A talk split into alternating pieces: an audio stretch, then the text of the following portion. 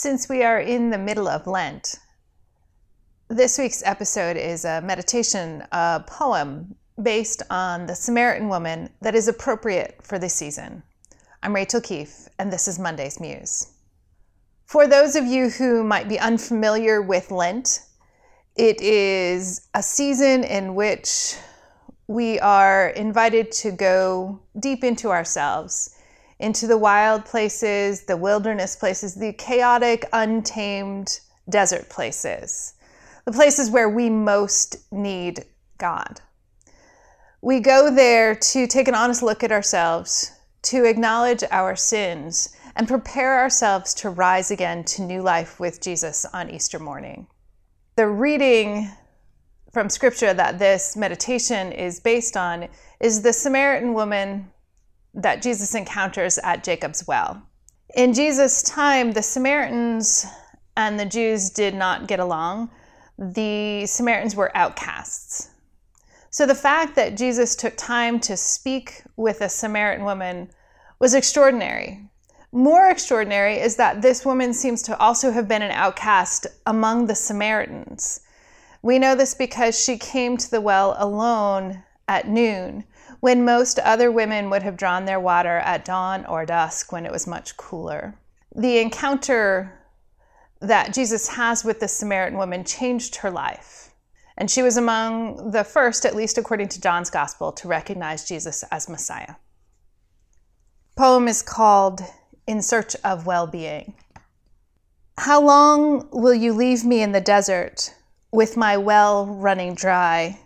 The scorching sun yielding only barren, parched sand with no relief in sight.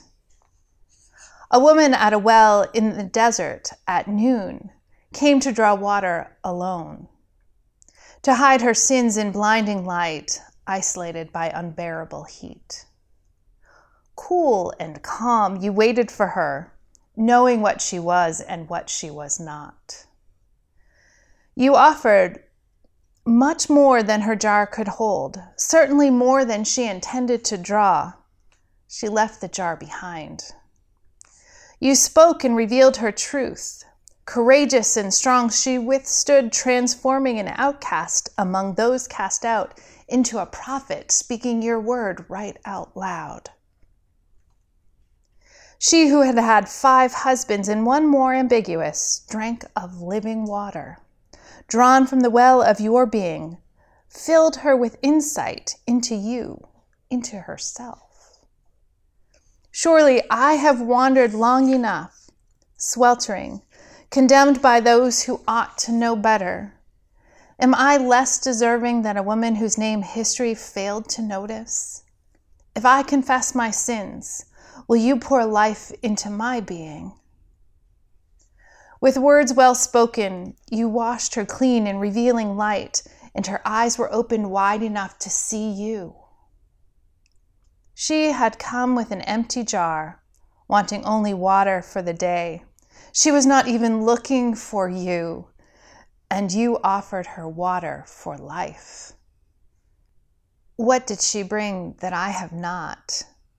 I carry an emptiness that no jar can hold more barren than the desert with its sun too hot to bear and light too bright to see. I am more comfortable in the shadows where judgment is not so glaring, but there is no well here. You met her in noontime light, nothing hidden, everything revealed. Why not here in the desert I wander?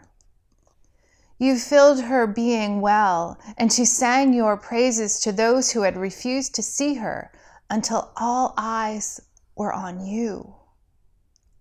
I would do no less. When will I find well being?